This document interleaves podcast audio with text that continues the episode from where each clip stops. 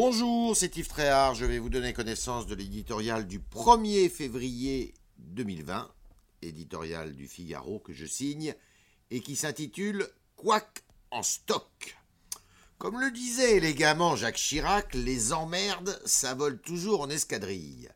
Il aurait même pu ajouter, dans son style bien à lui, qu'il y a celles qui vous tombent dessus et celles que vous cherchez un peu.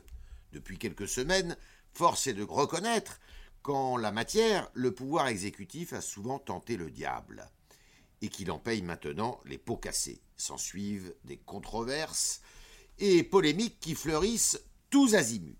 La dernière porte sur cette incroyable circulaire Castaner.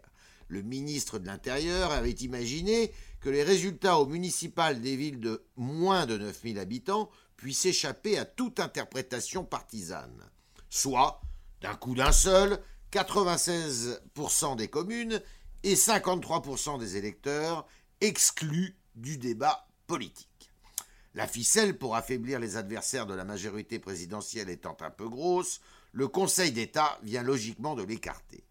Déjà la semaine dernière, l'instance administrative avait sévèrement critiqué la réforme des retraites, un projet aux projections financières lacunaires. Deux camouflets donc pour deux textes où l'amateurisme le dispute à l'impréparation. L'année ne commence vraiment pas sous les meilleurs auspices pour le chef de l'État et son gouvernement. À ces revers, il convient d'ajouter le refus d'obéir de Cédric Villani au président de la République. Dans la course à la mairie de Paris, le fougueux mathématicien ne veut rien entendre et restera candidat coûte que coûte. Quelques bourdes ont aussi alourdi le climat. Pourtant professeur de droit, la garde des sceaux a réhabilité le délit de blasphème contre une jeune fille qui avait osé critiquer les religions.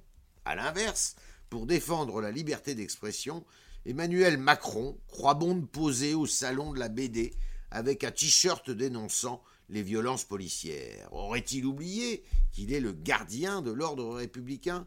C'est à ne plus rien y comprendre. Le pouvoir exécutif doit vite reprendre le sens de la marche.